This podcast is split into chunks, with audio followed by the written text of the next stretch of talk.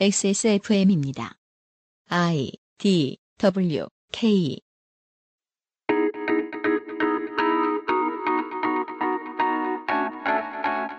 한국에서 가장 많이 팔리는 외식 메뉴는 무엇일까요? 야구장과 그 주변에서 가장 많이 소비되는 제품은 무엇일까요? 그것은 알기 싫다 12월의 기획 대한민국 치킨전을 통해 한국 치킨의 유래, 치킨의 종류, 유통과 소비 구조, 치킨 산업 주변의 사람들, 치킨 노동의 명암, 조리 독감, 치킨과 맥주의 파트너십에 이르기까지 한국인의 가장 가까운 친구, 치킨에 대한 이야기를 들어보시죠.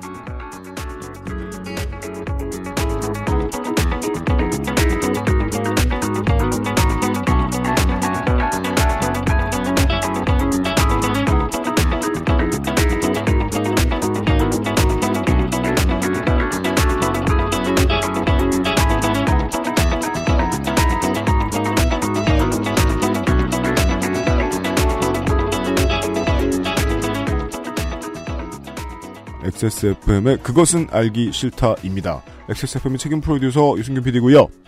변함없이 제 오른쪽에는 윤세민 에디터가 앉아있고요. 네, 안녕하십니까. 윤세민입니다. 추운 겨울이 왔습니다. 네, 추워요. 전기장판 안에 들어가면 나올 수가 없어요. 그렇습니다. 겨울에는 어, 민속 음식 치킨이 생각나는 때입니다.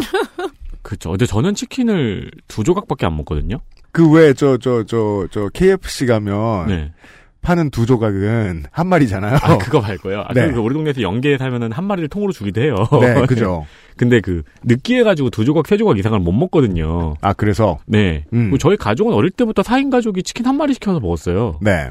근데 제 친구네는 제 말을 듣고 그게 무슨 말이냐면서 4인 가족이면 네 마리 아니냐고. 음.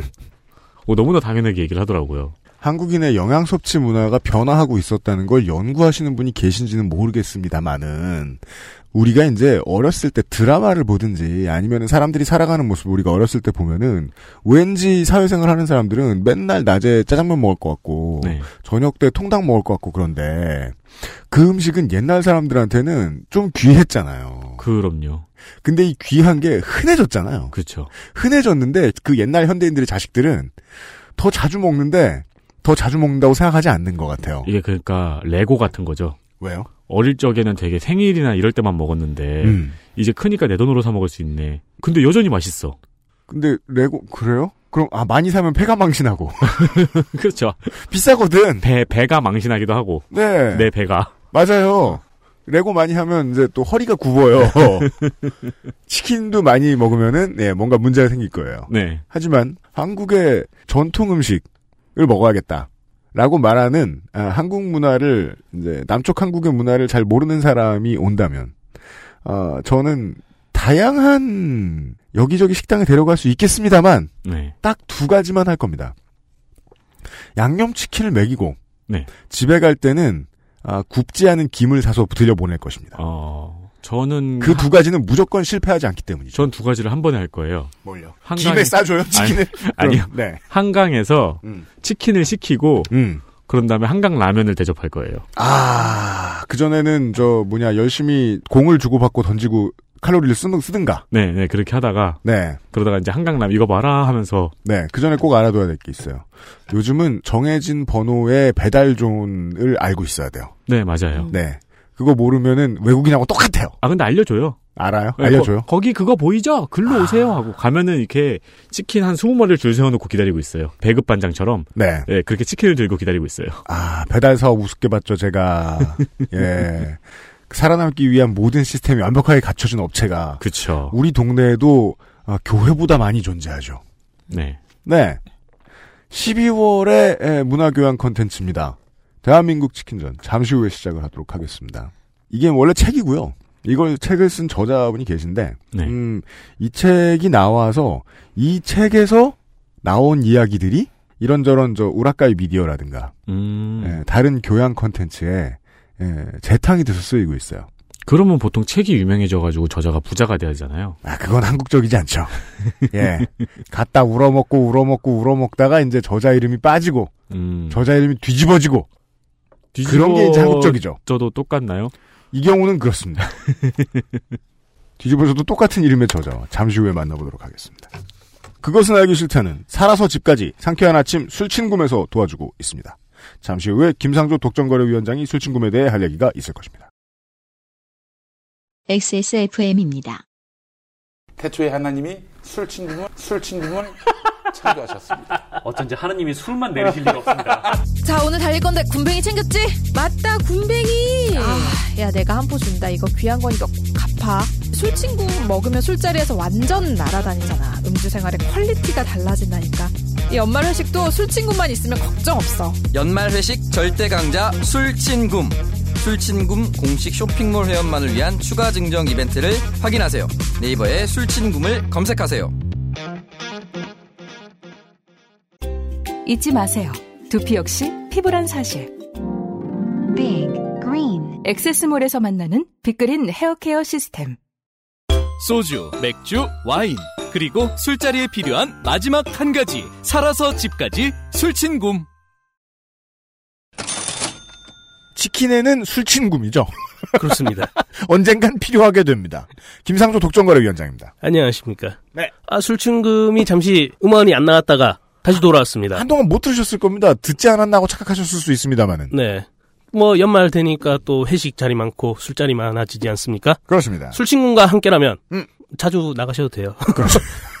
아, 저도 가죽 그거 들고서 여행 갔다 왔습니다. 아, 뭐 또 제 SNS를 팔로워하고 계신 분들은 아시겠지만 또 네. 저희 집에서 또 모임을 많이 가지지 않습니까? 뭔가 음식 사진이 나오면 아, 김상조가 식당을 갔다고 그냥 예단하진 마십시오.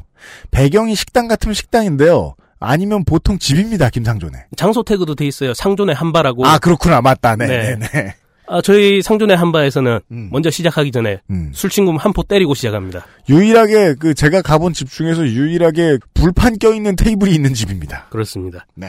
어, 지금 현재 공홈에서 4 플러스 2 이벤트 진행 중이고요. 네개 사면 두개 줍니다. 네, 재구매하면은 한 포 더 추가 증정, 추가 증정한다고 하네요. 아, 4 더하기 2 더하기 1입니다. 네, 이게 얼마 치졸하냐. 2 플러스 1은 아니란 뜻입니다. 그렇습니다. 네 포를 사셔야 된다. 감사합니다. 김상조 독점거래위원장이었습니다.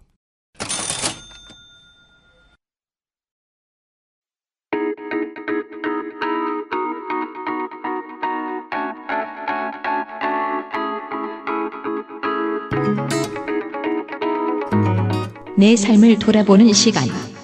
대한민국 치킨전.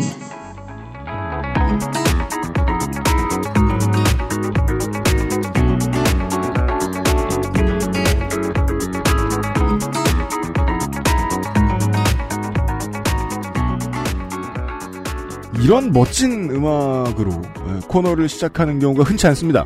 왜냐하면 우리는 그동안 덕질인의 코너만 많이 들었기 때문입니다. 2017년 12월에 그것은 알기 싫다의 기획 대한민국 치킨전을 저희와 함께 해주실 이분을 어떻게 소개할까를 여러모로 생각을 해봤는데요. 별 직함이 없으십니다. 엄마가 있는데 엄마는 멋지고 자랑스러운 직함이지만 그쵸. 우리가 그렇게 부르면 변태예요. 그쵸. 우리가. 우리가 아들이야? 네, 그쵸. 예, 자제분한테도 무리예요. 네, 누구누구 엄마님 이렇게 부르면은. 교수님이 아니에요. 교수님 강의를 하고 다니시는데. 아, 그래요? 네. 보통 그러면 저희 홍소라 석사님하고 비슷한. 그렇죠. 공부, 찢어지는 공부 노동자. 네. 그냥 공부 노동자라고 부르기에는 또, 예, 홍소라 석사보다는 한 일이 많습니다, 이분이. 그래서, 어, 전문 분야를 붙여서, 아, 이렇게 부르기로 했습니다. 예, 정은정 농축산인이 나와주셨습니다. 아, 농사를 지으세요? 어, 그 분야에 대해서 매우 잘 알고 계세요. 어. 짓기도 하시는 것 같아요. 농사도 지으시고. 반갑습니다. XSFM 청취자 여러분들께 인사 좀 부탁드립니다. 아, 예, 안녕하세요. 예, 축산업 종사 중인 대한민국 치킨전 저자 정은정입니다. 네. 정은정 농축산인과 함께 네. 아, 오늘부터 매주 토요일 12월 한 달 동안 대한민국 치킨전, 치킨에 대한 이야기들을 들어보도록 하겠습니다. 그러니까 궁금하네요. 네. 그 네. 왜 우리가 별을 키우는 사람은 농민이라고 자연스럽게 부르잖아요. 네. 소나 닭만 키우는 사람은 따로 뭐라고 부르죠? 축산인.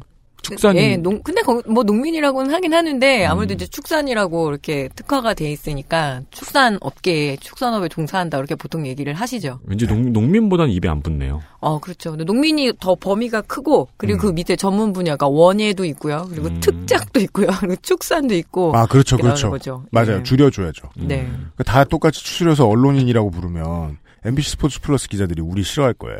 니네가 무슨 언론이 줄여 줄여 불러줘야 됩니다. 그래서 저희 지난 지난달에 저 요팟시에서는 아, 루시드폴 씨를 감귤 영농인이라고. 아, 그건 맞잖아요, 근데. 그러니까 정확히 정확히 그렇게. 네. 보통 과수 재배를 하시는 그죠 루시드 폴 같은 경우에는 네. 예. 아, 농축산 관련된 업무를 하시는 분인데 정은정 씨는. 아, 근데 이제 그 중에서 연구를 주로 하시기 때문에 음. 아, 농축산 연구자를 줄여서 농축산인으로 부르기로 하겠습니다. 그렇죠. 그것도 그쪽 장르 중에 하나죠. 네. 치킨에 대한 이야기를 청해 들을 거예요. 치킨 1년에 몇 마리 드세요? 피디님.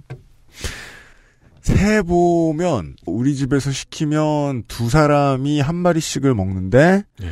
한달 반에 한 마리 정도는 꼭 생각이 나요. 예. 음. 밖에 나가면 외식을 할 때도 알게 모르게 닭은 소비합니다. 네네. 닭도리탕도 있고요. 그리고 보통 2차에 가장 무난한 메뉴죠. 아 맞다 우리 회식 가끔 가죠. 네. 우리 저저 가끔 방송에 나오는 일본 기계가 한한대 있어요. 네네. 그 기계가 한국 치킨을 많이 안 먹어봐가지고 음. 네몇 마리 먹였죠. 음, 음. 네, 음 맞아요 맞아요. 거의 저는 못해도 1년에 12마리? 12마리? 네. 그러면은 성인 남자 평균보다는 적고, 그 다음에 대한민국 평균에는 근접한 거예요. 그래서 1인당 지금 1년에 평균이니까 음. 14마리. 그러니까 완전히 애기랑 노인네 뺀, 노인네? 죄송합니다. 그러니까 우리, 어르신. 우리 아버지한테 하시던, 하던 말 그대로 툭 튀어나와가지고. 아, 노- 예. 괜찮아요. 예, 네. 오늘 내일 하는 분들까지. 네. 노인들 빼고 그 다음에 어린이들 빼고 이러면은 평균 한 14마리인데 성인인 경우에는 1년에 한 20마리 정도예요. 근데 음. 네. 그 평균은 늘 이렇게 극단치 값은 빼버리잖아요. 그러니까 네. 실, 제로는 대학생들 같은 경우에는 1년에 몇 마리를 먹어요. 정말 쿠폰 금방금방 모으거든요. 아. 자기가 몇 마리를 먹는지 모를 때는 쿠폰을 한번 세워보면은 자기가 얼마나 공짜 닭을 이렇게 먹는 주기가 있는지를 아. 보면 됩니다. 소수 1%는 100마리, 200마리 먹는 사람이 있을 거란 얘기군요. 대학교 시간 강사를 한 지 오래됐거든요. 네. 계속 떠돌아다니는 이제 보따리 장수인데 학생들은 언제 치킨 정말 많이 먹냐면 네. 시험 기간에 시험 기간. 왜 밥도 되고 배달도 되고 그리고 요새 대학교 앞에는 두 마리 치킨도 아니고 세 마리 치킨이 있거든요. 음. 너무 인생이 너무 딜레마잖아요. 아, 양념 반, 간장 반, 양념 반, 후라이드 반 이 고민을 한 방에 해결하는 게 세 마리 치킨이 등장한 지가 꽤 됐어요. 아, 그래서 몰랐습니다. 그, 예, 그 세 마리 치킨이 한 2만 2천 원 막 이렇게밖에 안 되거든요. 그래서 그거를 싸다. 예 싸요. 그래서 그거를 합리적이다. 돈 어, 모아서 시키는 예, 거죠. 돈 모아서 하면은 밥도 네. 되죠. 그리고 이제 물론 이제 아쉽지만 이제 술은 빼는 거고, 근데 음. 또술 잘못 먹으면 이제 뭐 그 시험은 망치는 거고. 아, 근데 그렇죠. 그렇게들 망치죠, 보통. 네, 그렇죠. 네. 아, 근데 아니에요. 요새 대학생들은 안 그래요. 보통 이제 중도에서 요즘 대학생 안 그래. 네. 중도에서 밤을 샌다 그러면 밤새다가 저기 우리과 친구를 발견했다. 네. 그럼 이제 치킨을 시키고 맥주 뭐야 천 시켜서 둘이 500 500씩 먹는데 뭐 이러고 배고프지 않냐에서부터 멸망하기 시작한다. 그쵸 그쵸. 그쵸. 그때 배가 고 파도 참았어야 되는데, 근데 자취생들도 많고, 네. 막 이러니까 치킨 배달이 계속 왔다 갔다 하는 거예요. 시험 기간에 캠퍼스가 조용해야 되는데, 그 중에서도 사실은 치킨이 가장 압도적이에요. 그래서 왜 치킨을 좋아하세요? 라고 물어봤더니, 피자도 있잖아요. 네. 근데 저는 사실은 이제 치킨보다는 피자가 몇 년 내에 앞지를 것 같다는 생각은 좀 드는데, 아, 그렇습니까? 예, 예. 선호도가 굉장히 높아요, 피자가. 왜냐면 피디님도 어렸을 때 피자 언제 처음 먹어봤어요? 6학년 때 친구네 집에서 친구네 부모님이 해주셨어요. 왜냐면 해주셨다고. 그때만 예. 해도 피자헛과 미스터 피자를 빼면 서울 시내에서도 프랜차이즈가 흔치 않았어요. 그건 예. 식빵 피자였죠. 네. 그건 피자 빵이고요. 근데 아무튼 그 맛이잖아요. 그러니까 피자 먹기가 되게 어렵거든요. 저는 중학생 때 처음 먹어봤거든요. 음. 그런데 피자헛이 우리나라 한 85년인가 6년도에 그쵸. 들어와요. 처음 네. 들어오는데 그때 강남 일부 사람들만 먹었었던 음식이고 음. 워커힐이라는 그 호텔이 있어요. 근데 네. 그 호텔에서 유일하게 Italian 셰프가 있었거든요. 음. 그 아저씨만이 할 수 있는 거고 미팔군들 주변에 피자 빵이라는 이름으로 딱 있었던 건데 왜 그러냐면 그때는 우리나라가 모짜렐라 치즈를 만들 수가 없었거든요. 기술도 기술력이 그렇고. 없었다. 예, 음. 그리고 유제품을 그렇게 많이 먹지도 못했고. 이거 거의 빤도로와 빠네또네 얘기. 예. 그런데 이제 그 낙농업이 네. 지능이 되면서 네. 치즈 구하기가 되게 쉬워져요. 그러니까 모든 프랜차이즈는 그리고 모든 외식 산업은 그 이전보다 구하기 어려웠던 식재료가 굉장히 흔해지면 사람들이 먹다가 맛들리고 맛들리다 보면 계속 시켜 먹는데 피자가 압도적으로 지금 많이 치고 올라왔어요. 그렇죠. 신기해요. 저희는 그 치즈 피자나 치즈의 종류를 안 지가 얼마 안 됐는데 임시를 보면 100년 전부터 만든 것 같잖아요. 아, 최초의 도화선은 유통구조 개선에서부터 시작된다. 네. 예. 딱 그거예요. 치느님은 왜 치느님이냐면 삼위일체거든요. 끼니도 되고요. 그다음에 안주도 되고 간식도 됐을 때. 음. 이세 가지가 일치가 되면 그쵸. 그때부터 느님 단계로 가는데 이 말이 무슨 말인지 이해를 못 하시겠으면 삼느님이란 말은 없잖아요. 삼겹살을 간식으로 드시는 분은 없잖아요. 극소수죠. 비싸기도 하고 사실은 청김치를 내는 게 의미가 없죠, 아직. 치킨보다 번잡스럽잖아요. 판을 깔아야 되고 고기를 구워야 되고. 그렇죠. 음. 그래서 이 치킨은 그런 삼일체의 단계다. 그래서 치느님이라고 얘기를 하는데 피자가 그런 역할들을 해내는 것 같아요. 밥도 되고 끼니도 되고 안주도 돼요. 요새는 피맥이란 말도 많이 쓰거든요. 네. 피자랑. 맥주에서 피맥 네. 많이 쓰거든요. 음. 그래서 그 대체되는 게 있고 특히 이제 여학생들 선호도가 굉장히 높아요. 피자가. 탄수화물이 더 많죠. 예. 그럼에도 불구하고 그러게요. 또 음. 무슨 얘기다 이렇게 했지. 어쨌든 치킨 엄청 많이 먹어요. 그래서 네. 지금 피디님은 거의 한국인의 평균에 근접을 하는데 네. 어 나는 뭐 14마리, 12마리 먹는데 이거를 국가 통계로 내보면은 네. 일단 닭을 우리나라가 한 10억 마리 먹거든요. 1년에요? 네. 이게 2014년에 분명히 8억 마리였어요. 근데 해마다 1억 마리씩 보태져요. 그 작년에는 9억 1천만 마리가 되더니 올해 통계 이제 잡힐 건데 거의 한 10억 600만 마리 정도 지금 예측하고 있어요. 면적 대비 닭 밀도가 어마어마한. 아, 그럼요. 온, 온 산천이 닭으로 둘러싸여 있는 건데요, 그러면. 저희 뭐 지하에 숨겨진 인구가 있나요? 아, 물론 이게 저희가 웃고 있지만, 실제로는 이것이 동물 복지가 얼마나 안 되고 있느냐를 반증하는 것일 수도 있긴 있겠습니다만은. 네, 네. 그래서 다, 그러니까 다들 놀라시는 거 10억 마리, 실, 실제로도 양계업에 종사하시는 형님들도 잘 모르세요. 야, 우리가 그렇게 많이 키우냐? 아, 그러시겠네요. 각자, 내가 그래서 단위 업자니까. 예, 그래서 내가 아니 형님들도 각자 20만 마리씩 1년에 7번 키우면서 뭘 그렇게 놀라시냐고 아. 제가 이렇게 얘기하거든요. 오늘 이제 뭐 이거 계속 진행이 되면서 말씀드릴 건데 양계 산업 특히 육계 고기 닭은 육계라 그러고 네. 양계는 보통 산란계 알 낳는 닭까지 포함을 하거든요. 그래서 네. 전문 용어로는 육계인데 치킨용 닭, 뭐 삼계탕용 닭, 고기닭을 말하는 건데 음. 오그 회사에 다 이제 소속돼서 네. 한 1년에 최소 단위가 한 번에 병아리를 한 10만 마리씩 키워가지고 그걸 1년에 7번씩 키워요. 음, 양업자들이. 한 업체가. 한 양계 농가가 한 한 6개 양계 농가. 농가가. 한 6개 농가가. 우리가 이제 뭐 그, 저, 뭐라고, 뭐라고요? 이번에 국정감사에서 네. 그 시스템에 대해서 이제 국민들이 많이 알게 됐죠. 음. 네. 아, 맞아요. 병아리를- 수직 계열화 네, 문제죠. 위, 탁받아 키우는 그 왜 우리가 이제 저 국도변을 지나가다가 혹은 네. 뭐그 이제 이런 농촌의 길을 지나가다가 어디 산등성이에 그집 하나가 있습니다. 네. 그리고 이제 농장을 하는 곳은 보통 땅을 크게 쓰죠. 네. 그리고 이제 큰 땅이 있고 뭐 어디 좀 뭐 양들 몇 마리 놓나 보지? 네. 큰땅 있고 그런 집 하나가 예. 병아리 20만 마리요? 네, 20만 마리면 좀 큰 규모고 10만 마리면 중급 규모예요. 그것도 중급 대형 규모. 아니에요. 5만 마리가 거의 최소 단위예요. 아. 그러니까 저는 그런 거 보면은 이 동물 복지라든가 네. 동물 보호라든가 하는 말들이 되게 모순적으로 느껴지는 거예요. 뭐 꿈의 그냥 꿈의 대화죠. 그냥 그거는 사실은 음. 뭐 동물을 사랑하느냐 안 사랑하느냐 뭐 이런 것도 아니고 요새 좀 고급 용어 구사하면 비인간 동물이라고까지 얘기하잖아요. 그러니까 그러니까 비인간 존재다 동물이라고 얘기 안 하고 근데 불가능해요. 이 돈으로 치킨을 그렇게 많이 1년에 우리나라가 닭을 닭도리탕, 삼계탕 다 포함해 가지고 10억 마리씩 먹으려고 하는데 거기에 복지 개념이 들어가면 닭값이 확 올라지는 그러니까 여기 확 올라가죠. 원가 계산하고 그다음에 이제 인력비나 이런 데 감가가 들어간다는 생각을 해서 가급적 보수적으로 잡아서 어 5만 마리의 병아리가 만약에 다 산다 치죠. 네, 많이 죽기도 하지만 과학적으로 과학적으로 다 산다 치죠. 한 마리에 천 원 붙여봐야 5천만 원밖에 안 돼요. 그러니까 5천만 원인데 천 원은 안 너무 됐죠. 세게 붙여주신 것 같아요. 심지어 닭 키우면 800원 수준 아닌가요? 아, 그거의 반가이. 나중에 얘기해 주시겠지만 예. 거의 남는 게 없네요. 그래서 양적 승부를 거실 수밖에 없어요. 한 1년에 7번 정도를 키우면 한 번에 20만 마리씩 해서 한 400원 정도의 사육 수수료를 받아서 네. 그러면은 한 번에 한 8천만 원씩 해서 일곱 번을 돌리는데 문제는 뭐냐면 거기서 빼내야 될 돈은 사료값은 빼야 되잖아요. 왜냐면 사료랑 병아리는 당연합니다. 소유주가 본사 음. H모 그룹 같은 그런 본사고 그리고 거기에 인건비 빼야 되거든요. 네, 우리가 뭐그 네. 그 그룹의 본사를 보면서 가로수길에서 닭을 저렇게 많이 키워라고 네, 생각할. 수는 없습니다. 예, 음. 인건비 빼고 그다음에 시설 투자비가 있어요. 그게 무창개사라 그래서 무창이라는 게 정말 그 창문이 없는 거를 얘기하거든요. 양계장. 아 무창개사 무슨 뜻인지 확 와닿네요. 지금 여기 스튜디오는 창이 되게 넓어서 해가 지는지 그리고 뭐 해가 뜨는지 다 알 수 있잖아요. 근데 닭들한테 닭이 왜 아침에 꼭 깨가잖아요 새벽에. 그거에 되게 민감한 애들이에요. 음. 그래서 열심히 먹고 그냥 계속 먹기만 하라 그래서 아예 창을 닫아놓거든요.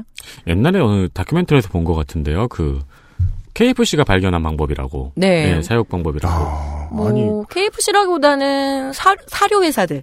음. 그러니까 사료 회사들이 보통 닭도 같이 많이 풀 패키지로 이렇게 사업을 벌이거든요. 그러다 보니까 음. 이게 문을 열어놓으면은 시간을 인지를 하는 거예요. 네. 그래서 계속 아무 생각 없이 멍 때리고 계속 먹으라고 하는 시스템이기도 하고 통제가 쉬워요. 닭한테는 미안하지만 대마초처럼 키우네요. 음. 오 맞아요. 그러게 되게 적절한 비유예요. 산업에 이롭기 위해서 권리를 제한하는 거군요. 완벽히 연관돼 있네요. 어 그렇죠. 그리고 네. 그 고도의 과학 기술이 다 개입을 해서 다 해놓는 거죠. 음. 아니, 가수도 워- 그 음악하는 사람들도 원래 햇빛 못 보게 해요. 왜요? 그 보통 이제 사운드를 많이 이제 먹어버려야 되니까 지하에 이제 스튜디오를 음. 만들어 놓은 다음에 저렇게 부스에 창 박는 게 추가 비용이에요. 아 그렇구나. 네, 창을 안 받고 열심히 녹음을 하면 밤이 됐는지 모릅니다.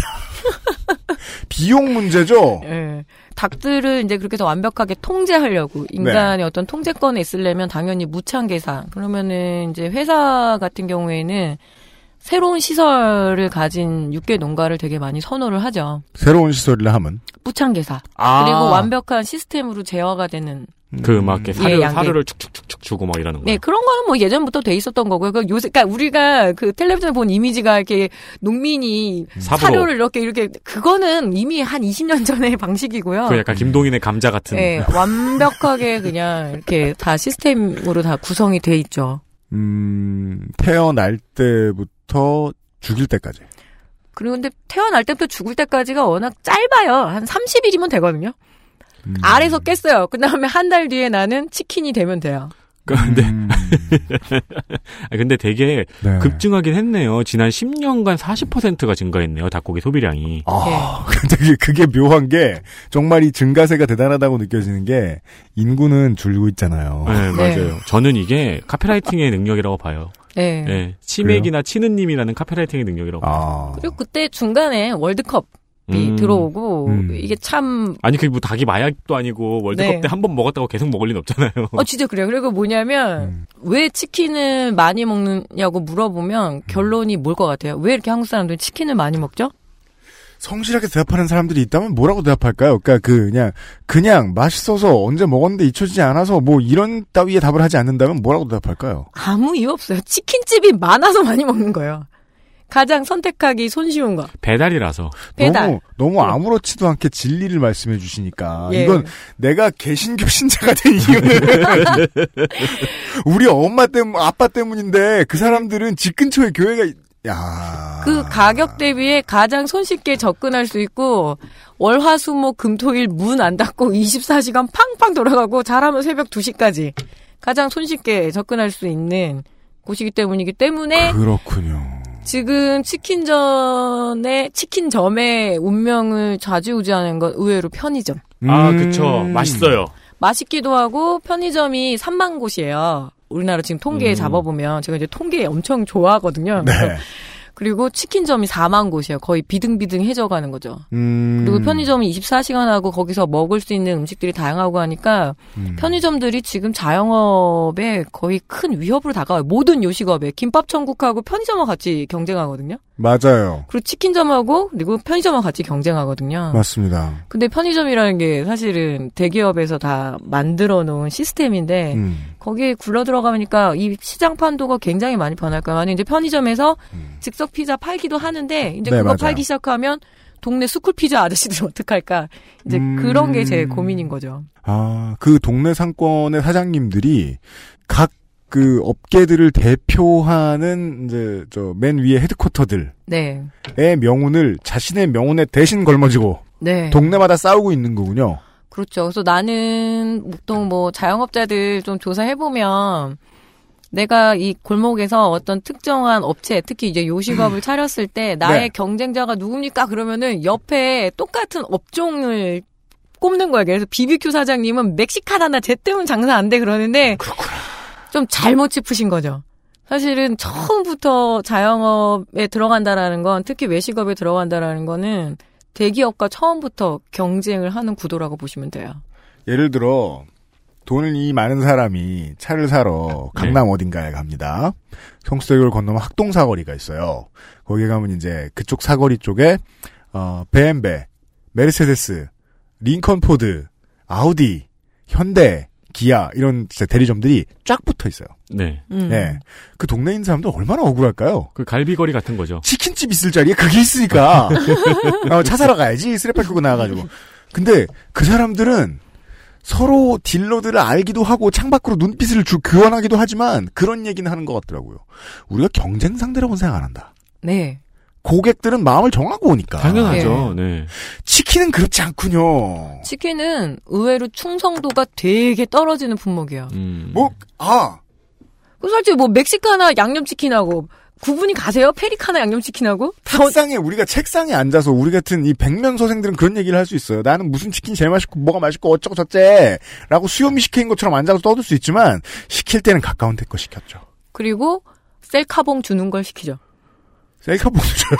그래요? 나 너무 5월, 놀라 5월 달에 이벤트. 너무 놀라서 콧물이 나왔어요. 지금 이제 연말 되면은 어, 나는 셀카봉도 모르고 치킨 시켜 먹었네.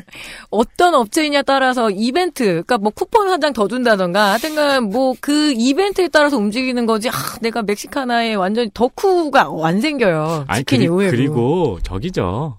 광고에 나오는 걸 시키죠. 맞아요. 방금 광고에서 본 거. 네. 워너원 요새 워너원이 그 멕시카나 거머쥐였거든요. 멕시카나 CF를 원래 아이유가 했었거든요. 아 그래요. 예. 그래서 왜 아이유 치킨이 원래 그 아이돌들이 완전히 각축장이에요. 아. 예전에는 그 치킨 선전을 코미디언들이 많이 했었거든요. 맞아요. 우리 왜냐면 어렸을 때는 저같이 애기들이 먹는 거니까. 그쵸. 혹은 그러니까 그때는 너무 고- 광고 비용도 저렴하게 만들고 이래가지고 지금은 저 대한민국 축구계에서 말할 수 없는 인물 그 최성국 씨 이런 분들 예. 어. 쓰고 그랬어요. 네. 그리고 우리 저 어렸을 아 이런 연식이 까이는데 우리 집 어렸을 괜찮아요. 때는 네. 그 김한국하고 김미아 씨 그 아리랑 쓰리랑 부부가 네. 처갓집 양념 통닭을 맡았고요. 근데 70년대에 그게 변하셨군요. 광고만 보면 우스운데 처갓집 면소가 엄청 많이 팔리던 거잖아요. 그 예, 당시에. 그때는 거의 삼국지죠. 그리고 저기 임미숙 씨하고 최양락 씨, 그때 네. 네로 25시라고 있었습니다. 맞아요. 그래서 페리카나 쪽을 양대 맞아요, 맞아요, 맞아요.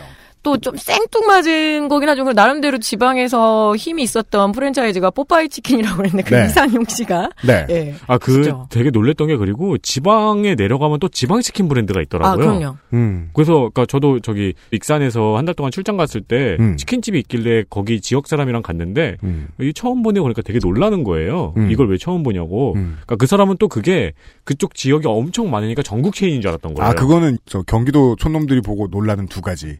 여 기는 치킨집하고 편의점이 다르다. 음. 음. 예, 브랜드가 지역마다 있었으니까. 그 우리는 처갓집 양념 통닭이잖아요. 근데 마산에 가면 처갓집 양념 통닭 모르세요. 거기는 음. 장모 장모님 양념치킨이라고 그게 되게 유명해요. 아, 그건 배틀이 붙을 법하네요. 예, 그래서 그게 그, 건데 예, 그게 그건데 처갓집에 번씩- 우리 엄마가 있으면 이상하잖아. 한 번씩 이렇게 블로그 쳐보면 네. 그 장모님 양념치킨 이런 양념 통닭이요 치킨도 양념 통닭 먹고 아, 싶어서 네. 택배 받고 막 그래요. 근데 네. 이게 프랜차이즈라는 게 지방 영업 권역이 있어요. 음. 그래서 우리는 오븐에 빠진 닭 아시죠? 오빠닭 아시죠? 네, 오븐에. 빠진 닭인데 저 마산이나 저 아래쪽 대전 밑으로는 뭐냐면 오븐에 구운 닭이에요. 아, 알아요, 알아요, 옷 알아요, 알아요, 알아요. 옥구닭과 오빠닭이 달라요. 알아요. 다른지 지금 알았어요. 예, 근데 같은 아. 법인인데 그게 약간 그 법인 영어권역을 나눠갔거든요. 아. 그래서 대전 상위에는 옥구닭은 없어요. 음. 대신에 밑에 가면 오빠닭은 없어요. 어. 그러니까 저 같은 전문가들은 이제 지나가다가 옥구닭 이 브, 그 브랜드가 보이면 음, 내가 이제 경상도에 내려왔구나. 딱 그렇게 앉잖아요. 아, 길을 잃었을 때. 그래서 그래서 저의 삶의 좌표? 제가 이걸로 먹고 살잖아요. 아, 예, 그, 네, 인트로 시간에 함께하고 있는데요. 이제 저의 본 PD의 개인적인 소회를 말하면요. 그 2012년 9월에 박정희 소백과 사전 이후에 어, 이렇게 원고 없이 막 던지시는 분은 처음 봅니다. 예, 장난 아니에요. 무슨, 무슨 말을 못 하겠어요. 우리가 치킨 비를 맞고 있어요. 네. 그러니까 뭐 하나만 살짝 raining hen. 네. 맞아요. 그거 맛있잖아요라고 하면 그 관련 정보가 막 쏟아져 나와서 치킨 네. 갖고 3년 책 속다면 다들 믿지도 않으세요. 광고 듣고 돌아오겠습니다. 치킨이 땡기시는 거는 제가 이해하는데요. 스피커는 혹시 안 필요하십니까? XSFM입니다.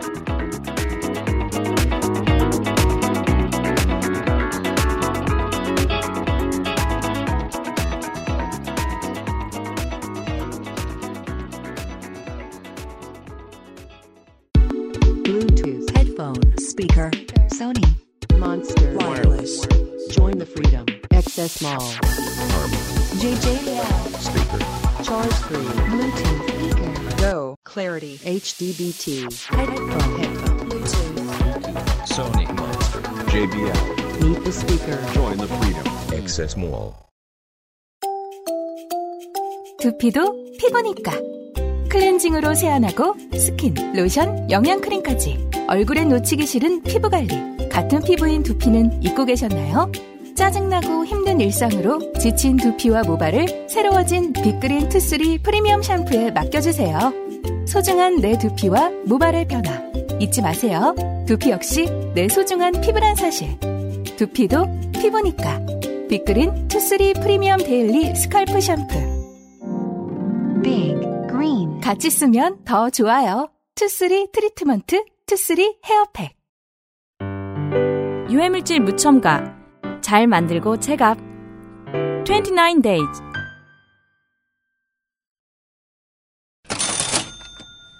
그리고 한 가지 더 에, 빅그린 12,000원 연말 균일가전 계속해서 진행하고 있습니다. 샴푸를 제외한 모든 제품이 12,000원 균일가라고 어, 퇴근한 김상조 독점거래위원장이 저에게 전달을 해주고 갔습니다.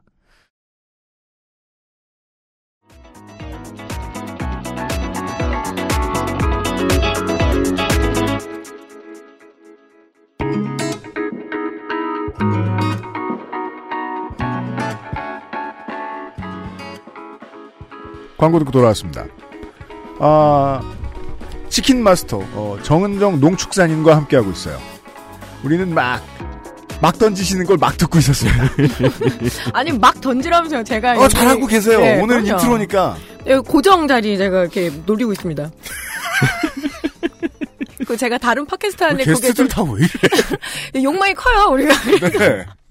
욕망 숨기지 않아요 저는. 네. 그러시더라고, 그 방송 보니까. 네. 여튼, 예. 어, 우리는 조금 전에 전국을 한번 돌았고요. 예, 그 다음에 우리가 치킨을 몇 마리를 먹는지 생각을 했고요. 예, 사람에 따라 그게 다를 수도 있다는 생각을 했고요. 저는 치킨, 후라이드 치킨으로 치면은 1년에 6마리? 7마리 정도 먹나 싶을 것 같은데. 음. 근데 평균을 내보면 어 요새 남자 고등학생들 인생관이 인생은 고기에서 고기라고 생각하거든요. 정말 한, 한 사람이 한 마리 밥 먹는 건 아무 문제가 아니에요. 20대 남자 청년들은 그러니까 쌤이 그 평균 이한 거죠. 그래서 우리는 이제 먹으면 소화 안 되고. 내일 모레 소화 되잖아. 우린 최선을 다하고 있는 거야. 네. 그 정도 소비한다는 것도 알았고요. 그리고 이렇게나 많이 소비하는 가장 중요한 이유는 맛있으니까도 있고 다양한 이유를 수요미식가처럼 될 수 있습니다만은 실제로는 가장 가깝고 가장 많기 때문이다. 만만해서 그래요. 만만해서. 그 최근 10년 사이에 거의 40%가량이 늘어난 것도 좀 뻔뻔하네요. 음. 네. 그렇습니다. 10억 마리의 치킨을 소비하는 어, 대한민국 수도 서울에서 전해드립니다. 그것은 알기 싫다. 12월의 교양 시간 대한민국 치킨전 첫 번째 시간입니다. 지금 저희가 당연히 하고 있었는데 인정 못한 몇 가지들을 얘기해 주셨어요. 인지 못한 몇 가지. 치킨은 안주도 되고 끼니도 되고 간식도 되더라. 네. 실제로 다 그렇게 써먹고 있었어요. 생각해 보니까 간식이 어디 있어 이렇게 생각했거든요. 그렇죠. 어제 술 먹고 남은 거 간식이에요. 그거 아니, 또 남으면 밥 반찬이에요. 그 생각해보면 또 재밌는 게 술 안주로도 네. 헤비한 술 안주로도 먹을 수 있고 되게 가볍게 한잔하는 술 안주로도 먹을 수 있잖아요. 치맥, 치소 다 가능하잖아요. 네. 치막도 돼요. 요새 치킨에 막걸리 치막파도 있거든요. 그냥 막 섞겠네요. 요즘은 뭐, 예. 예거밤도 치킨이랑 먹을 수도. 그럼 그렇죠. 야, 그건 맛있겠네요. 어. 아, 여기서 실수 하나 정정. 네. 10억 마리를 먹는데 그 중에서 닭도리탕도 먹고 막 이렇잖아요. 삼계탕도 먹고 해서 70% 정도를 후라이드 치킨으로 먹는다. 이제 이건죠. 그러니까 1년에 한 6억에서 아. 7억 마리? 예. 그게 더 놀랍네요. 네.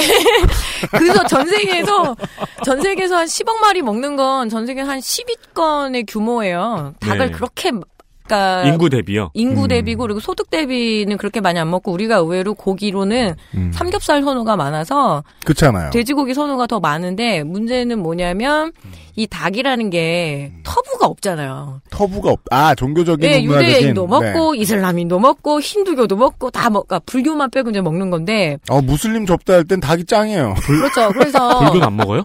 어 밑에 깔겠죠.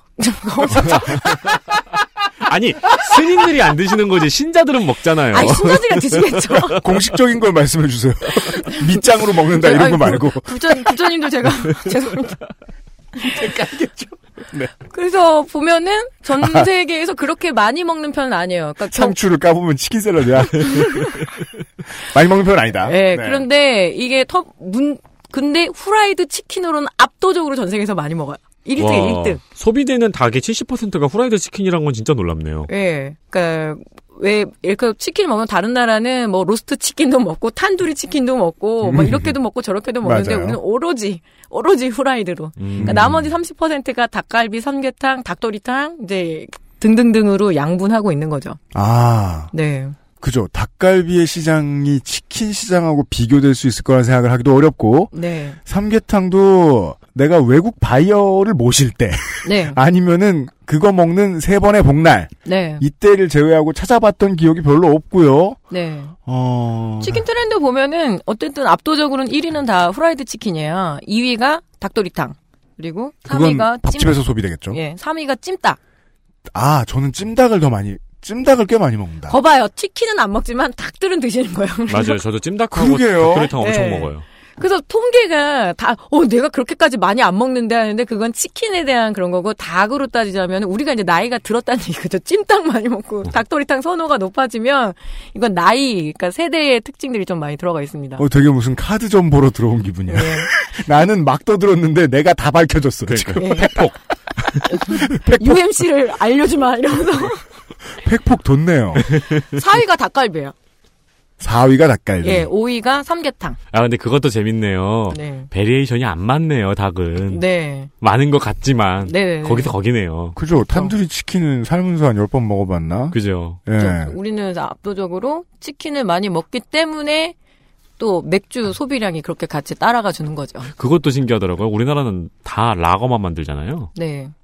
그, 그거에 대한 분석을 최근에 이제 되게 열심히 했잖아요. 네. 라거가 왜 이렇게 많은가, 한국은. 저도 이제 그런 글을 꾸준히 읽어왔는데, IPA가 왜 좋은가, 뭐는 어떻게 다른가. 그냥 교양 삼아 읽으면서도 계속 그 집 밖에 나가면 결론은 똑같아요. 제가 간단하게 카스. 둘이요? 카스든 뭐 하이트든 카스 둘에 처음처럼 하나요? 네. 뭐 라거 많이 먹을 수밖에 없는 이유도 똑같아요. 우리나라는 라거 맥주만 두산하고 조선 하이트 독점의 문제예요. 그러니까 저는 이걸 이렇게 쉽게 설명을 생각을 해본 적이 없었던 게, 이 두 회사가 이것만 많이 만들 땐 이유가 있지 않았을까. 그러니까 예. 다- 이렇게 설명해야죠. 닭 앞에 달걀이 하나 더 있지 않았을까 예. 생각했는데 그게 아니라고 딱 끊으니까 너무 쉬워요. 예. 일단 독점이 돼 있고 많이 생산했고 그게 팔리는데 그 뒤에 다른 철학적인 고민을 뭐하러 해? 나중에 좀 더 다루겠지만 네. 맥주가 그럴 수밖에 없었던 게 이게 뭐 일제 시대까지 거슬러 올라가야 되거든요, 사실은. 음, 예. 치킨 때문에 맥주의 소비량이 확 증가한 것도 있겠죠? 그렇죠. 왜냐하면 치킨 먹을 때 왜 물하고 안 드실까요? 오렌지 주스, 우롱차. 지금 나한테 우롱차를 제가 왜 웃었냐면 웃겨서 웃은 게 아니고요. 말도 안 됐어요. 단 한 번도 생각해 본 적이 없거든요. 그러니까 왜 딴 거랑 먹어? 우리는 양보해봤자 콜라잖아요. 양보해봤자 콜라고. 콜라 아니면 사이다? 음. 안 먹으면 저는 저 저 미소 국하고 같이 먹어본 적은 있는데 거기까지가 마지노선이야. 더 이상 양보 못해. 치킨하고 물 한번 같이 먹어본 적 있어요. 이거는 이제 실험, 벌인데 벌. 테이스팅하는 그 실험인데 네. 뭐라고 얘기들 하시냐면 안 넘어간다 그랬어요. 네, 안 맞아요. 넘어간다고. 입안에서 기름이 이렇게 예. 둥둥 떠다녀요. 치킨을 어렸을 때 우리 치콜 먹잖아요. 네. 치킨에다 콜라 먹으면 나중에 나이 들면 어른들의 콜라는 맥주가 돼요. 특히 한국의 그 라거식에 조금 호프향 넣고 과하게 탄산을 주입한 한국 맥주가 딱이에요. 그 조합이 끝내줍니다. 음, 음, 음. 그래서 한국 음식에는 한국식 맥주가 맞아요. 그러면 반대로 치맥이니까 치킨에다가 대동강 에일 드신다고 생각해 보세요. 네. 맥주가 너무 아깝지 않아요? 아니면 아, 하긴 저 국내 반입량이 적으니까. 예, 에일이나 뭐 네. 비싼 거 뭐 이 그거는 그거 자체의 향이나 맛을 즐기는 건데 우리는 치킨을 맥주 먹기 위해서 먹고 맥주를 치킨 먹기 위해서 먹거든요. 그래서 둘의 시너지가 엄청 그 세요. 에일이랑 치킨이랑 먹으면은 저도 맥주를 좋아해서 종류별로 다 음. 먹거든요. 근데 에일이랑 치킨이랑 먹으면은 느끼함이 가시지 않아요. 네. 맥주는 맛있지만. 전주입니까? 어딥니까? 가서 이제 그 가맥집 같은 데 들어가면 네. 그 옛날 가맥집하고 다르게 요즘 가맥집들은 IPA 막 받고 네. 되게 취미가들의 네. 예, 장소잖아요. 가 있으면 다양한 요리를 안 주는 이유를 술을 마시면서 알겠거든요. 다른 걸로 배부르지 말라는 맞아요. 그쵸. 무언의 압박 같은데 여기에서 치킨을 들고 들어오는 건 좀 아닌 것 같다는 생각이 들었어. 그 순간에 네. 내가 치맥에 그 써있던 그 맥하고 여기서 이 가맥집에서 말하는 맥하고 다른 술이라는 그렇죠. 결론에 다가가게 됐던 것 같아요. 동치미랑 먹을 만한데. 맞아, 맞아, 맞아, 맞아. 그 동치미 역할 하잖아요. 치킨 무가. 무, 무, 무, 맞아. 예. 근데 치킨 뭐 국물을 마시긴 좀. 어른들이 한국에서 가장 기꺼이 아무렇지도 않게 물처럼 그 딱히 기호품도 아닌 것처럼 당연히 치킨을 소비하는 곳은 경기장입니다. 네. 야구장 뭐 있죠. 예, 축구 경기장, 야구 경기장. 네. 그러니까 그 관객들이 좀 모이는 프로 스포츠를 하는 곳. 왜냐하면 그렇지 않은 이상 상심의 점을 운영하기는 어려우니까요. 네네. 음. 거기에서 소비했던 것까지 제가 하면 이제는 말할 수 있네요. 저는 한 1년에 12마리 이상을 먹네요. 정말 이제 성찰력이 올라가는 치킨에 대한 그 고백, 자기 고백. 예. 그러니까 제 삶을 되돌아보니까 수많은 치킨 내 원혼이 있어요. 또 경기장에서 치킨 먹는 이유 혹은 이제 스포츠 경기 보면서 그 치킨 먹는 이유도 굉장히 또 단순하거든요. 뭐 가까이 있어서요? 아니요, 삼겹살 굽다가 골 들어가면 어떻게 해요? 그게 2012년이었나요? 그 챔피언스 필드가 아니고 무등 경기장이었을 때 불이 나고 이랬던 적이 있어요. 근데 무등구장은 그런 안전시설이 없고 따로 그 굽는 존 같은 게 있는 것도 아니거든요. 인천하고 달라서 네. 그 다음부터 그 가급적 불판 갖고 들어와서 뭘 하는 거는 완전히 사라졌어요. 예, 집중력도 되게 떨어지고. 삼겹살은 못 하죠. 집에서도 마찬가지예요. 집에서는 공 날라올 확률이 없잖아요. 근데 삼겹살을 구우면서 스포츠 경기를 보는 일은 없어요. 그러니까 이건 저 힘들죠. 그거 같네요. 영화 보면서 팝콘을 먹긴 쉬운데 네. 명란젓을 먹긴 어렵잖아요. 어, 아깝죠. 아무래도, 아무래도 아까, 왜냐면 명란젓은 때깔을 보면서 먹어야 신나거든. 눈을 화면에 집중한 상태로 손만 써가지고 크게 뭐 뭘 발라내거나 이럴 필요도 없이 예, 그냥 아니면 오징어를 그냥 질겅질겅 예, 씹던가. 입으로 가져가기만 하면 되는 되는 음식이니까. 네. 그- 그렇다고 뭐 소 등심이나 뭐 살치살 같은 걸할 수, 구울 수 있냐? 그것도 아니에요. 보다 이거, 그쵸 그쵸. 웰던 되면 못 먹어. 맞아요 맞아요. 그리고 야구장 갈 때 왜 그 플레이오프 시즌 아니고 이렇게 보통 시즌에서는 6시 이후에 경기하잖아요. 6시에 시작하죠. 6시에 하잖아요. 네. 그러니까 퇴근 직딩들 음. 직딩들이 가면 밥을 못 먹고 가는 거예요. 네. 그래서 밥을 못 먹고 가서 그걸 한꺼번에 해결할 수 있는 음. 그러니까 간주 안심 간, 안주 먹고 간식 먹고 아, CD 먹고. 네. 그게 치킨이 최고인 거예요. 치킨. 음. 네. 그리고 돈 주머니 사정도 확실히 반영이 되는 거죠. 주머니 사정이 반영됐는데 정답이 치킨입니까? 그렇죠. 2만 원 정도면은 두세 네. 사람이 그렇게 배불리 먹을 수 있는 음식이 뭐가 있어요. 제가 어제 우리 딸내미 기말고사 끝났다고 끌려가가지고 삼겹살 한 1인분에 14,000원이에요. 근데 한 녀석이 3인분씩 먹어요. 애 둘이면 6인분이 앉은 자리에서 6, 7만 원씩 깨지거든요. 이게, 아, 그럼 아까 이제 품목별 그 서- 서로 품목의 가격이나 프랜차이즈가 얼마나 동네에 진입하느냐가 무슨 상관관계를 가지고 있는지 말씀해 주셨는데, 네. 정정 농축산인하고 저 세대는 그런 거는 잘 알고 있던 것 같아요. 우리 어렸을 때에 비해 삼겹살 가격은 너무 심하게 올라갔어요. 네. 거의 잡고기 취급을 받던 부위였다가 네. 가장 비싼 부위로 바뀌었잖아요. 어렸을 때 우리 엄마가 정육점 가면은 애 가면은 비계살 많이 붙여준다고 꼭 살코기로만 갖고 오라 그랬거든요. 근데 제가 몇 년 되니까 중학교 고등학교 되니까 삼겹살 선호가 엄청 낮으면서 그래서 우리나라가 맞아요. 유일하게 삼겹살 부위를 수입을 엄청 많이 하죠 외국에서 베이컨 만드는 거 빼고는 그렇게 선호하는 부위가 아니거든요. 그리고 베이컨은 대량을 소비할 이유가 없잖아요. 예, 그냥 아침에 뭐 간단하게 이제 우리 집에서 많이 먹는 뭐 브런치 이런 정도에 먹는 건데 네. 그 삼겹살 선호도가 한국이 유독 많으니까 뭐 호구죠. 전 세계 돼지 호구가 한국이에요. 아, 아, 아, 그래서. 벨기에나 프랑스나 요새 이제 삼겹살집 가면은 미국산부터 해서 다 있는 게 맞아요. 되게 다양한 나라 산. 예, 삼겹살 부위만 갖고 오고 그다음에 저도 뭐 요리 잘 모르긴 하는데 이제 아는 요리사님들한테 여쭤보면 이탈리아나 프랑스는 돼지고기를 스테이크로 많이 먹는데요. 음. 스테이크처럼 이렇게 구워서 그러니까 살코기 부위를 선호를 하는데 유도 우리가 그렇게 기름기 붙은 걸 좋아하니까 그러니까 외국에서 안 먹는 삼겹살 수입하는 것뿐만 아니라 뼈도 수입하잖아요, 우리나라는. 아, 그렇죠. 네. 네. 뼈도 수입하고 뼈 곱창, 수입하면 막창 네, 뼈 수입하면 우리가 저 서면역 뒤로 가면 볼 수 만날 수 있는 저 돼지 국밥 골목에 가서 예. 맛있는 냄새로 돌변하죠. 전국의 감자탕 집으로 가요. 아 네. 그렇구나. 자연스럽 등뼈, 등뼈. 네, 네. 등뼈 음, 감자탕. 음. 근데 삼겹살하고의 경쟁 구도는 편의상 치킨이 승리할 수밖에 없다. 우리가 스포츠에 대한 얘기도 했는데. 네. 예, 현재로는 그렇죠. 예. 뭔가 이게 그 신앙 간증 같은 시간. 그 우리는 우리가 생각하는 것보다 훨씬 치킨 밀착형 삶을 살고 있다. 그럼요. 라는 얘기였습니다. 네, 네. 네. 그리고 그 우리도 이제 조금 더 넘어가면 아파트촌도 있고 네. 그 빌라촌도 있으니까 그 빌라촌 특유의 그 뭡니까 잡지처럼 돼 있는 저 배달 책이요? 책들 네. 오잖아요 우리한테도. 네. 하늘북 뭐 이런 거. 쿠폰 쫙 들어있는 그러니까 거. 하늘도 가만 하나 봐요. 그 뭐냐 보고 있으면 되게 많은 종류가 있는데 결국은 치킨 피자 시키게 돼. 네. 네. 아주 많은 사람이 오거나 뭐 못 보던 사람들이 좀 오면 가끔 족발 이것저것 고민할 필요 없으니까 음. 여러 가지 메뉴를 집어넣어주고 근데 그게 아니면 그냥 나 혼자 혹은 식구들 둘 셋 친구 한 둘 무조건 그러네요. 치킨 배달 음식 중에 유일하게 혼자 시켜 먹기에 가장 부담이 없네 요. 왜냐면 짠, 짜장면은 그 미안해서 군만두 하나 더 시키고 배부르고 이러잖아요. 뚫고. 음. 그리고 치킨에 대한 선호가 높은 이유는 뭐냐면 배달 음식에서 실패할 확률이 거의 없어서 그래요. 음. 아주 맛있지도 않고 아주 아, 뭐이 맛없지도 않고. 생각도 못했지? 예. 그렇구나. 짜장면 실패하면 벌레도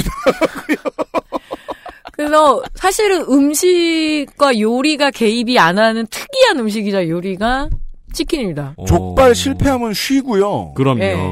피자도 실패할 확률 높 죠. 덜 예. 구워졌다거나 빵이 너무 두껍다거나. 예. 치킨 실패해봤자 아 이 집 좀 튀김옷 좀 두껍구만 뭐 이제 음, 이 정도 음, 수준인 음, 거죠. 그래서 치킨은 왜 그러냐면 완전히 시스템화돼 있는 음식이기 때문이에요. 중앙 단위에서 공, 그러니까 프랜차이즈화가 됐다라는 건 프랜차이즈에서 딱 닭도 양념해서 보내고 아예 염지가 된 닭이 오니까. 그렇죠. 그리고 완벽하게 프로그램에 따라서 하면 되거든요. 네. 그래서 제가 이제 오늘 다 풀어버릴 수는 없으니까 제가 되게 치킨 창업 교육 많이 받으러 다녔거든요.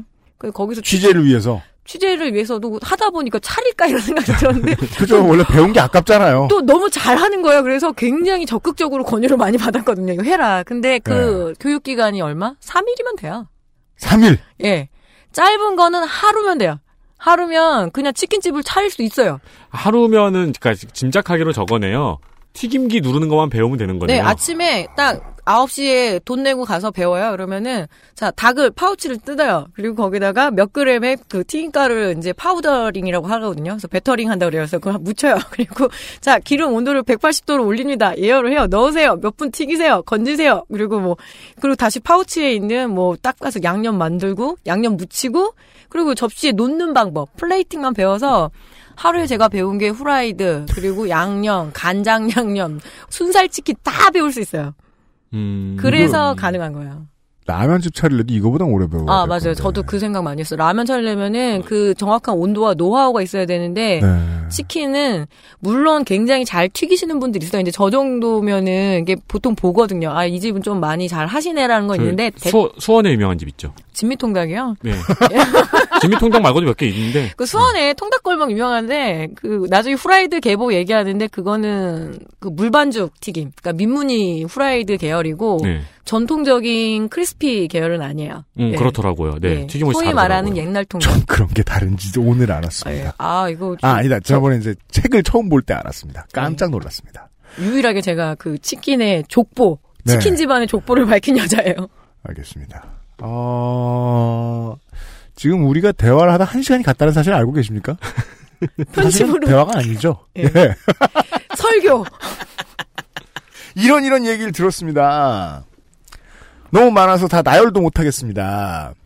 아, 말썽장이 아들 딸하고 네. 어, 심리 상담을 갔다 온 기분. 그러니까 늘 보던 놈인데 예전보다 좀 친해진 기분이에요. 한 시간 만에 예. 아, 대단합니다. 고정 갑니까? 그 어차피 한 달은 발표해요. 뵐 거예요. 예. 아 왜 고정을 자꾸 물어보세요? 최태섭 작가 그렇게 싫으세요? 아, 아니, 요새 우리, 예, 그게 좀 나가리가 날 것 같아서. 네. 예. 이상한데 희망을 거셨다. 네. 첫 시간에 intro로 이런 에, 다양한 지식들을 짧게 짧게 들었습니다. 네. 네. 여러분들께도 제게도 저한테나 여러분들께는 놀라운 일이었을지 모르겠는데 그냥 다 챕터의 앞부분들을 살짝 떠들고 지나간 수준입니다. 네. 그러니까 정신이 조금 없으셨을 수 있는데 이 이야기들을 앞으로 길게 천천히 해주시겠다는 거죠. 네. 지금 같은 속도로 하시긴 하실 건데 왜냐면 할 말이 많으실 테니까요, 여전히. 제가 좀 말이 너무 빠르죠. 괜찮아요. 저희도 빨라요. 네, 예, 맞출 수 있는 곳에 오신 거예요. 그러니까 가성비 좋은 강사가 되는 유일한 방법은 빨리 많이. 예, 빨리 많이 해서 주최측을 예, 그 이렇게 만족스럽게 한다. 이게 이제 저의 영업 기밀이라고 할까요? 네. 그럼 안 좋지 않나요?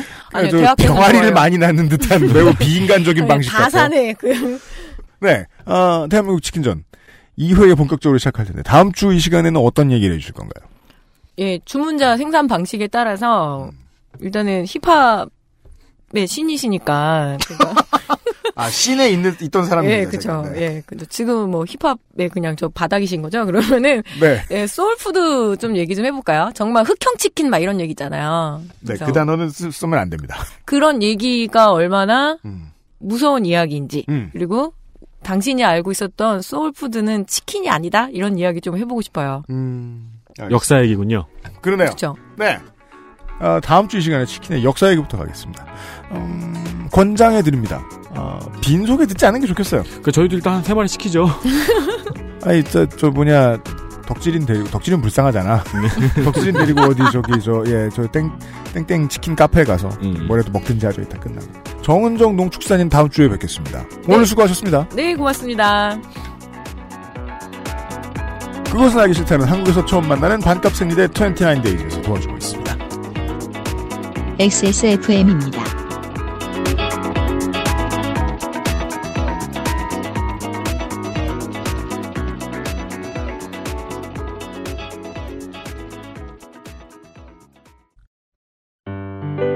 장난치지 마라. 한국에서 처음 만나는 반값 생리대 29 days. 술, 대화, 사람, 그리고 술자리에 필요한 마지막 한 가지. 살아서 집까지 술친굼. 유해물질 무첨가. 잘 만들고 체갑. 29 days.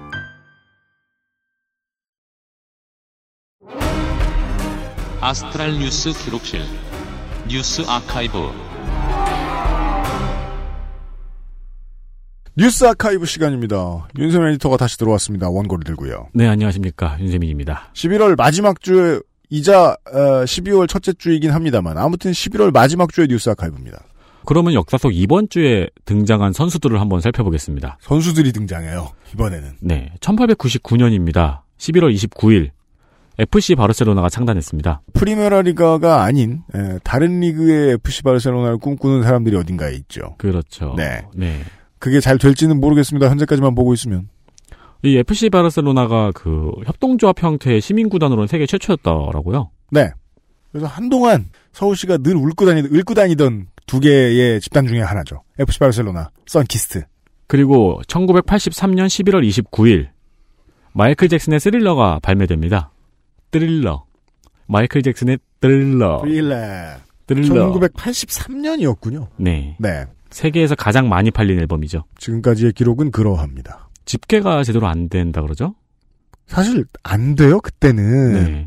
왜냐면 소매상 따라 나가는데 소매상 집계 안 되니까. 음. 그래서 그냥 바다 걸러 물량 물량 나가면 그냥 팔린 걸로 보는 거 있어서 더 팔리진 않고 덜 팔리긴 했을 것인데 그렇다고 생각하면은 여전히 다른 앨범들이 더 덜 팔렸지 이 앨범이 더 덜 팔리진 않았을겠죠. 그렇죠. 네. 네.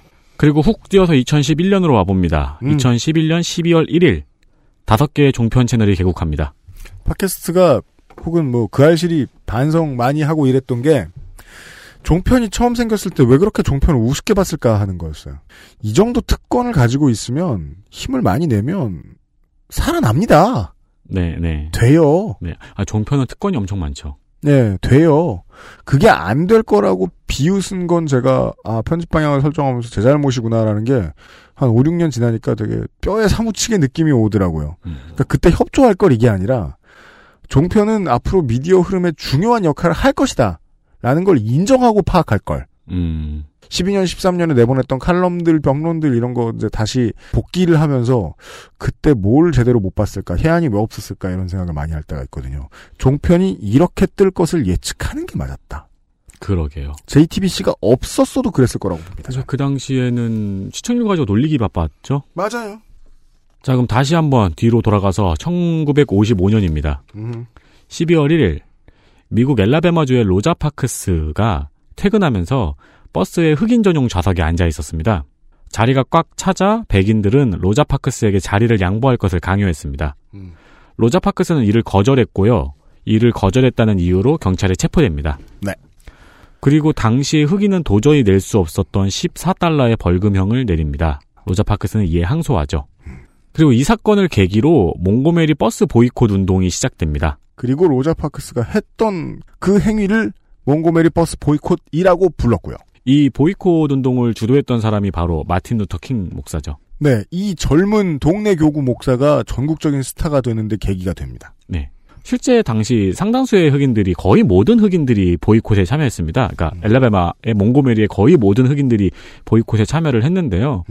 이거는 바로 버스 회사의 심각한 재정난으로 이어졌습니다. 네. 왜냐하면 당시 몽고메리시의 버스 승객의 70%가 흑인이었거든요. 그렇다고 하죠. 얼마 전 기사를 찾아보니까 지금도 비슷하다고 하더라고요. 아, 네. 인종 구성이요? 네. 어, 실제로 흑인들은 수킬로미터의 출퇴근을 걸어서 하거나 혹은 카풀을 적극적으로 이용합니다. 그렇게 381일 동안 버스 보이콧 운동을 했고요.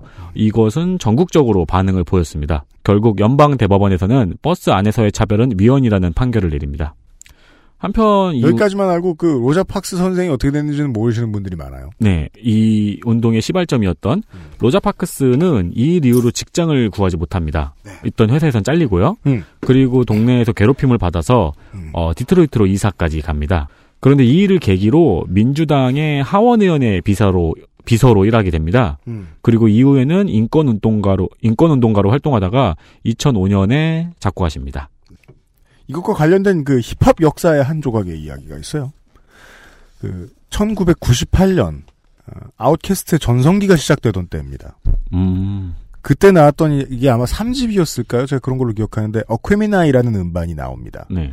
이 음반의 첫 번째 히트 싱글이 바로 로자 팍스라는 노래였습니다. 근데 이제 그 옛날도 그렇고 지금도 그런 경우가 되게 많은데 힙합 곡들은 이제 젊은이들이 듣는 노래다 보니까 옛날 과거의 역사를 이야기할 때도 성적 코드를 집어넣고 파티의 코드를 집어넣죠. 로자 팍스 선생이 그게 마음에 안 들었는지 자기 이름 마음대로 썼다고 고소해요. 음.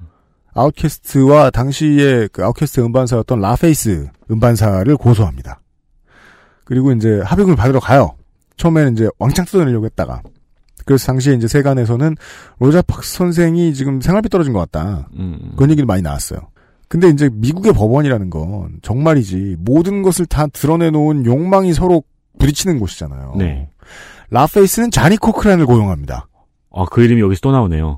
라페이스가 바로 패소하지 않고 결국은 에, 양측이 내용을 공개하지 않고 합의를 합니다.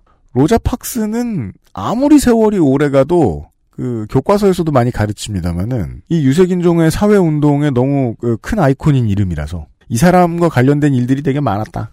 뭐 아무튼 몽고메리 버스 보이콧이 있었어요. 근데 이 몽고메리 버스 보이콧을 보면서 그냥 별 탈 없이 살아가고 있다가 갑자기 중요한 부분에서 내가 이거는 거대한 저항을 해야 되겠는데 이런 생각을 생각하는 게 아니고 어, 난 이거 지금 내가 이런 대접을 당하는 거 좀 이상한데? 음. 이 정도의 간단한 생각으로 세상을 바꾸는 사람들이 있어요. 네.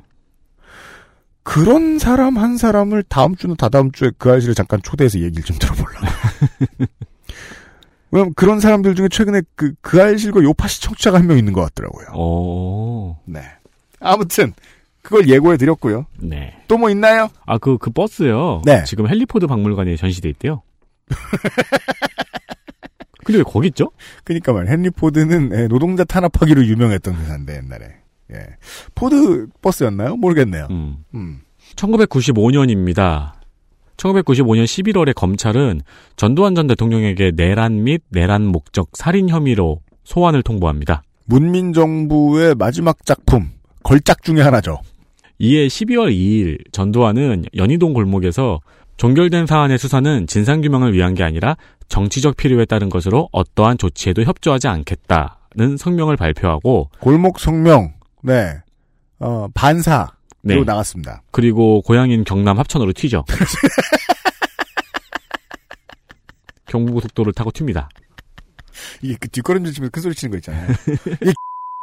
이 이렇게 뒤로 뒤로 살살 빠지는. 네. 아, 이거 덕진이었으면 또 그 성대모사 하려고 했을 텐데. 어. 종결된 사안의 수사는 사실은요 덕질인이 오늘 녹음하러 나왔어야 되는데 자느라 안 나왔어요. 덕질인 없이 예 오붓하게 하고 있어요. 아 지금 그러고 보니까 제 연희동에 제 친구가 살거든요. 네. 골목 어, 그저 전두환네 옛날 집에 아니 그 집에 살진 않고 네. 그냥 연희동에 살아요. 네 그 집에 아무나 못 살아요. 어, 이 골목을 한번 찾아가 봐야겠다는 생각이 들더라고요. 아 명소죠. 네, 사진 네. 한번 찍고 그니까 말이에요. 코트 입고 가서. 그 전두환 포토라인 같은 거 나중에 저 뭐냐 관광 자원화 시켰으면 좋겠어요. 네.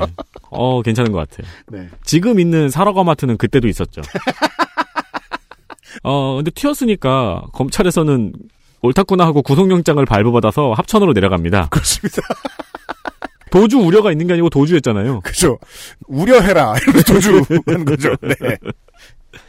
그리고 프린스의 전두환을 태우고 네. 안양 교도소에 데려다 줍니다. 네. 원래 호송차는 르망이었대요. 음.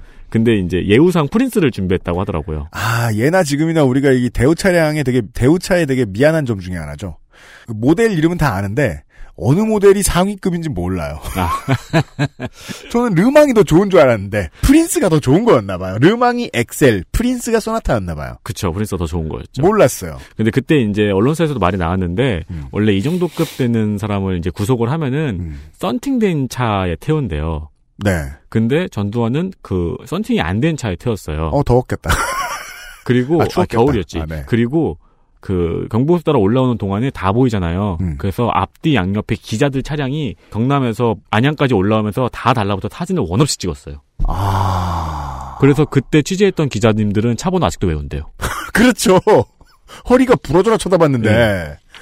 아, 그렇습니다. 그 저도 그 사진을 찾아봤는데요. 음. 이렇게 뒤에서 찍은 사진이면 이렇게 머리가 이렇게 보여요. 그리고 옆에서 찍은 사진을 보면은 전두환이 가운데 앉아 있고 양쪽에 이제 수사관들이 앉아 있을 거 아니에요. 네. 수사관들이 덩치가 너무 커요. 그래서 되게 불편해 보여요. 사실 가운데 자리에 앉아서 경부고속도로를 타고 경상도에서 서울까지 온다는 건 참 어려운 일일 겁니다. 그렇습니다. 네. 그것도 양옆에 기자들이 사진을 계속 찍고 있고. 아, 그죠. 그쪽 경찰에서 준비했던 차 중에 계속 GM 대우니까 뭐 브로엄이나 아카디아는 없었나 봐요. 어, 저는 이때 그 뉴스가 뉴스를 계속 보고 있었는데 전국민이 다 그랬죠. 전두환 전 대통령으로 이야기를 하다가 나폴레옹의 호칭처럼 바뀝니다. 네, 하루아침에 전 씨라고 바뀌는 게 너무 신기했어요. 그래서 제가 지적하고 싶은 사항은 하나밖에 없습니다. 그렇게 됐는데 전두환 씨에 대한 호칭을 옛날처럼 쓰고 있는 언론사들이 간혹 있습니다. 네. 조정이 필요하지 않나? 음. 하나 더 있네요. 2014년 12월 1일 서울 시립교향악단의 박현정 대표가 직원들에게 폭언 및 성희롱을 비롯한 인권유린을 자행했다고 하면서 서울시립교향악단의 사무국 직원들이 박현정 대표의 퇴진을 요구했습니다. 이때 퇴진을 요구할 때 가장 크게 보도가 되고 그 다음에 상황이 막 반전될 때는 그렇게 크게는 안 됐죠. 그랬죠. 네.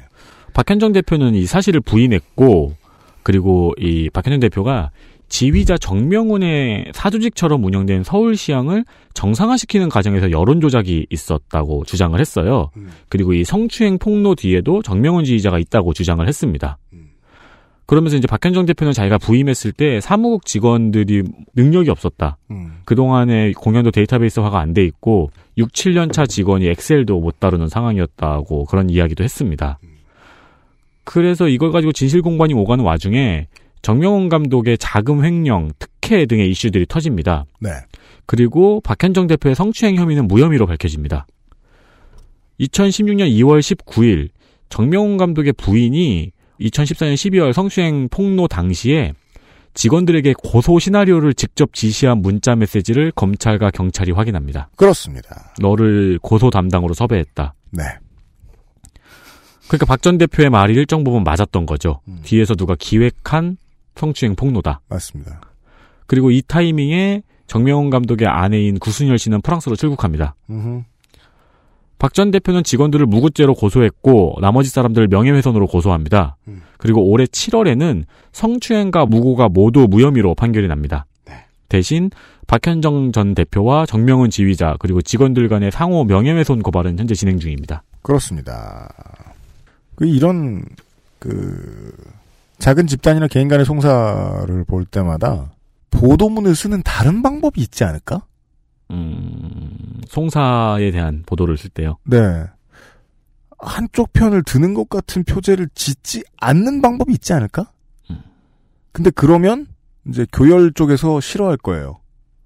야한 표제가 나와야 되는데 네. 자극적인 표제가 나와야 되는데 안 나오니까 자극적인 표제는 간단하죠. A는 악, B는 선 네, 네. 이렇게 나가야 되는.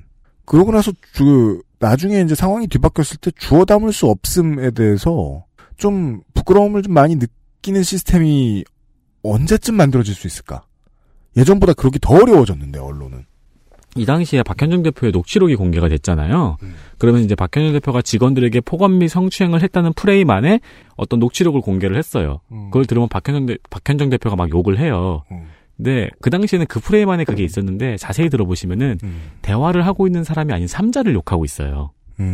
근데 그 녹취록이 그 프레임 안에 잘려가지고 들어가 있었던 거죠. 그렇습니다. 네. 이런 사례들이 계속해서 처음에 조직했던 쪽의 의도대로 흘러가는 사례가 남으면 사회생활 하는 사람들이 이걸 참고합니다. 그렇죠. 이렇게 해볼까? 하는 유혹을 받아요. 음. 뭐 어제도 얘기 나왔습니다만 언론인들도 거기 당할 수 있는데 당하면 참아야 됩니다. 당하면 그냥 참아야 됩니다. 직업의 특성이 그렇습니다. 여기까지가 아, 뉴스 아카이브였습니다. 아, 윤세민 기자 수고했고요. 그것은 알기 싫다는 한 번만 써본 사람은 없는 빅그린 프리미엄 헤어케어에서 도와주고 있습니다.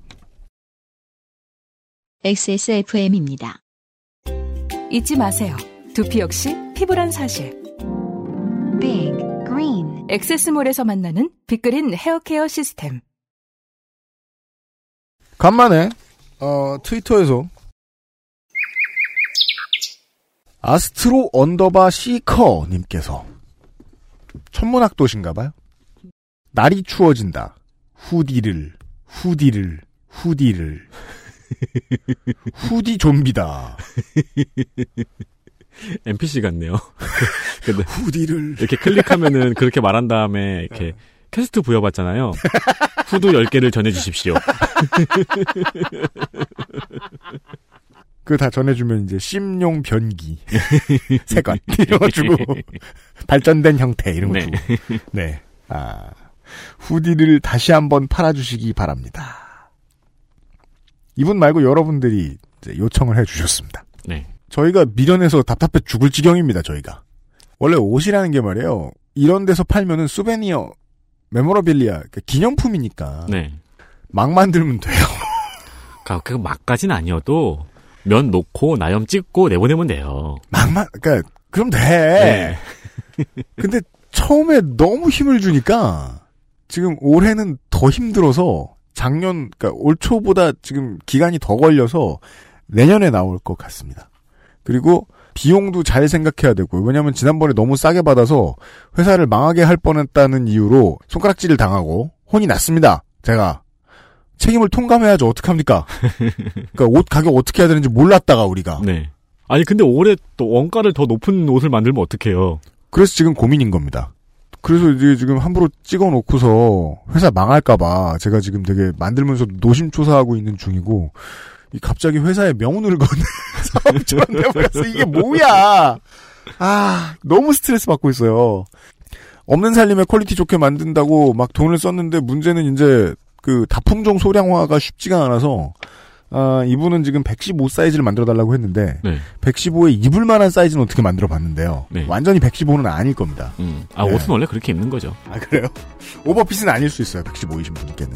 여튼 어 열심히 만들고 있으니까요. 예, 그거는 저 완성되면 알려드리도록 하겠습니다. 아직 공장 안 넘어갔거든요. 예, 어, 그 정도만 알려드리죠. 어, 무슨 팬시 사업 하나 하는 것도 이렇게 오래 걸리고 저희가 우리 회사가 다 나쁜데 더뎌가지고 큰일입니다. 뭘 해도. 다음 주 그것은 알기 싫다에서 다시 인사를 드리도록 하겠습니다. 아, 다음 주에 주말에 대한민국 치킨전 두 번째 시간이 준비되어 있고요. 그 다음에 그 전에 목요일 금요일 코너는 그날 가서 알려드리지요. 변함없이 윤세민과 유현수가 그날도 인사를 드릴 것입니다. 안녕히 계십시오. 그것은 알기 싫다 249회였습니다. 감사합니다. XSFM입니다. I D W K